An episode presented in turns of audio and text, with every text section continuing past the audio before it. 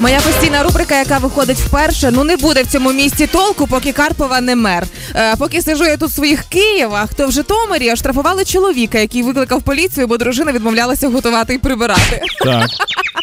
И приехали они или нет? Да, приїхали.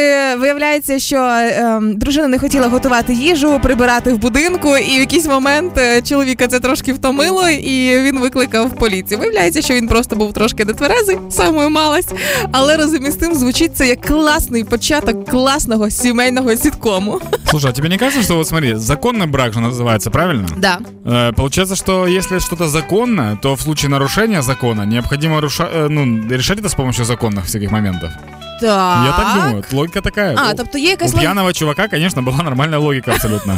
Тобто, у випадку, якщо хтось відмовляється або втомився і не виконує не виконує подружнього обов'язку, це означає, що треба викликати поліцію на підмогу. Мне кажется, да. І як ти собі це уявляєш? Алло, поліція, я тут не, не, не хочу роздягатися, а чоловік не відстає від мене, чи як це? Конфликт, да. Все конфликтные вопросы решатся с помощью полиции. Ха, не Ну, знаю. слушай, Жень. ну на самом деле классно жить в, в таком мире, где полицию вызывают именно по таким поводам.